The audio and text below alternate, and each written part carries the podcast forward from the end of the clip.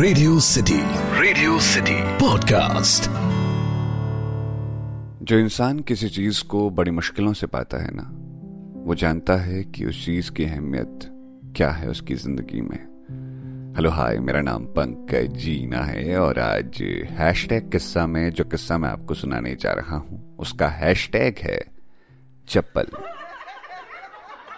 मैंने कॉमेडियन को कुछ साल पहले कहते सुना था यार, ये पापा लोगों ने कुछ ज़्यादा ही कष्ट नहीं चले लोग हंस पड़े थे उसकी इस बात पर। मैं सोच रहा था कितनी आसानी से कह दिया उसने और लोगों ने मान भी लिया।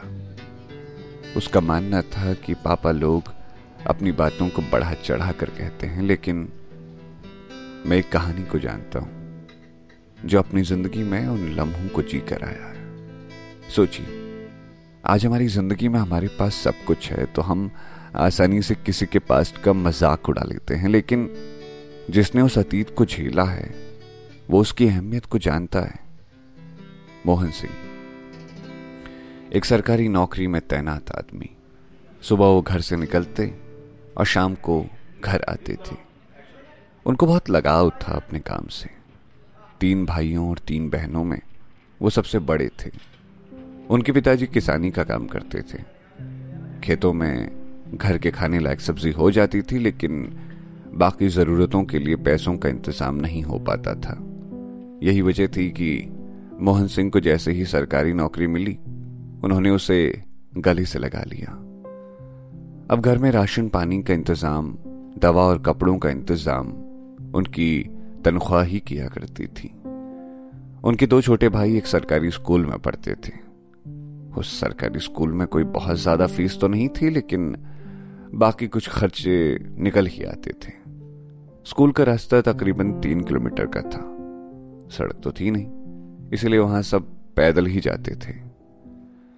महेश चंद पुनेठा ने सड़क के ना होने पर लिखा था कि, सड़क, तुम अब आई हो गाँव, जब सारा गाँव शहर जा चुका है। पैदल जाना एक अलग बात है और बिना चप्पल और जूते के पैदल जाना बिल्कुल अलग बात मोहन के भाई बिना जूते चप्पल के स्कूल जाया करते थे। जाते भी कैसे नहीं? उस दौर में जूते चप्पल बस एक शौक की तरह थे, ज़रूरत की तरह नहीं। मोहन जब अपने भाइयों को ऐसे देखते तो उनका दिल भर आता एक रोज वो अपने भाइयों के लिए चप्पल ले आए। चप्पल को उन दोनों भाइयों ने ऐसे देखा जैसे उनके हाथों में कोई खजाना लग गया हो। बहुत देर तक उन दोनों ने उस चप्पल को पहना ही नहीं। उन्हें लग रहा था कि घर में घिस गया तो बाहर क्या पहनेंगे? मोहन ने अपने भाइयों से कहा, अब चप्पल ले आया हूँ, इसको चलाना है अच्छे से। दोनों भाइयों ने इस बात पर हामी भर दी। अगले दिन जब वो स्कूल जा रहे थे, वो बार बार अपने पैरों के उन चप्पलों को देख रहे थे।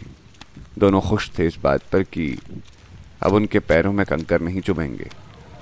बाकी के दिनों में बिना चप्पल के जाते हुए भी उनको ठोकर नहीं लगती थी, लेकिन उस दिन जब वो स्कूल की तरफ़ जा रहे थे, उनको तीन से चार बार ठोकर लग गई। उस दिन बारिश बहुत तेज बरस रही थी। रास्ते के आम से नाले भी बड़े नालों में तब्दील हो गए थे। दोनों भाई मन ही मन इस बात से डर भी रहे थे कि कहीं ये बरसात उनके चप्पलों के लिए मुसीबत बनकर ना आए।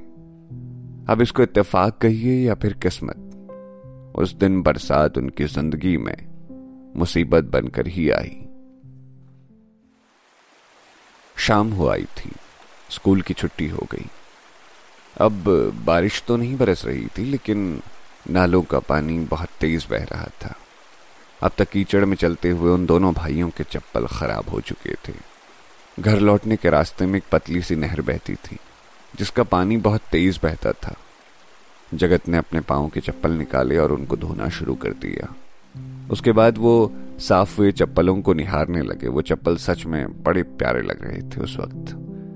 जगत ने अपने पाओ की पकड़ थोड़ी सी ढीली की और चप्पलों को थोड़ा ज़्यादा आज़ादी दे दी। शायद आज़ादी उनके चप्पलों को रास नहीं आई और उनमें से एक आज़ाद चप्पल तेज़ी से नहर में बहने लगा। जगत को एकदम से झटका लगा। वो भागे भागे उस चप्पल के पीछे दौड़ने लगे।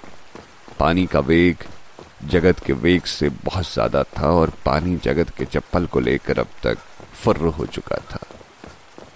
बहुत देर तक दौड़ने के बाद भी जब जगत को चप्पल नहीं मिला तो वो मायूस हो गए। उनका बड़ा भाई बड़ी मेहनतों से कमा कर लाया था वो चप्पल। अब जो पैरों का सहारा थी जिसकी वजह से वो इतना खुश थे, वही चप्पल उनसे दूर हो गई।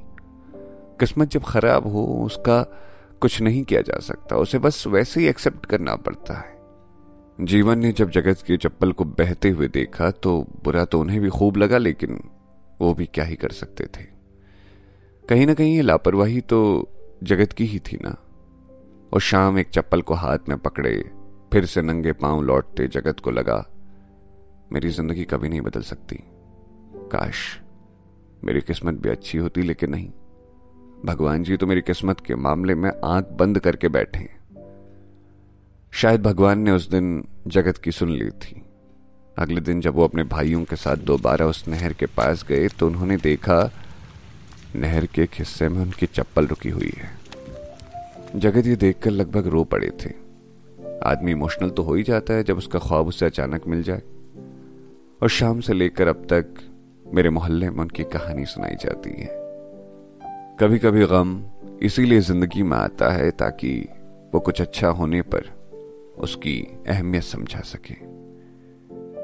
मुझे इस बात पर उस कॉमेडियन की बात याद आ रही थी जिसने कहा था, ये पापा लोगों ने कुछ ज़्यादा ही संघर्ष नहीं झेले दरअसल, ये मेरे पिताजी की कहानी है, जो अक्सर मेरे मोहल्ले में सुनाई जाती है। और मैं जानता हूँ कि मेरे पिता ने अपनी ज़िंदगी में बहुत ज़्यादा कष्ट झेले हैं। तो ये था आज का हैश टैग किस्सा। सुनते रहिए रेडियो सिटी मेरा नाम है पंकज जीना।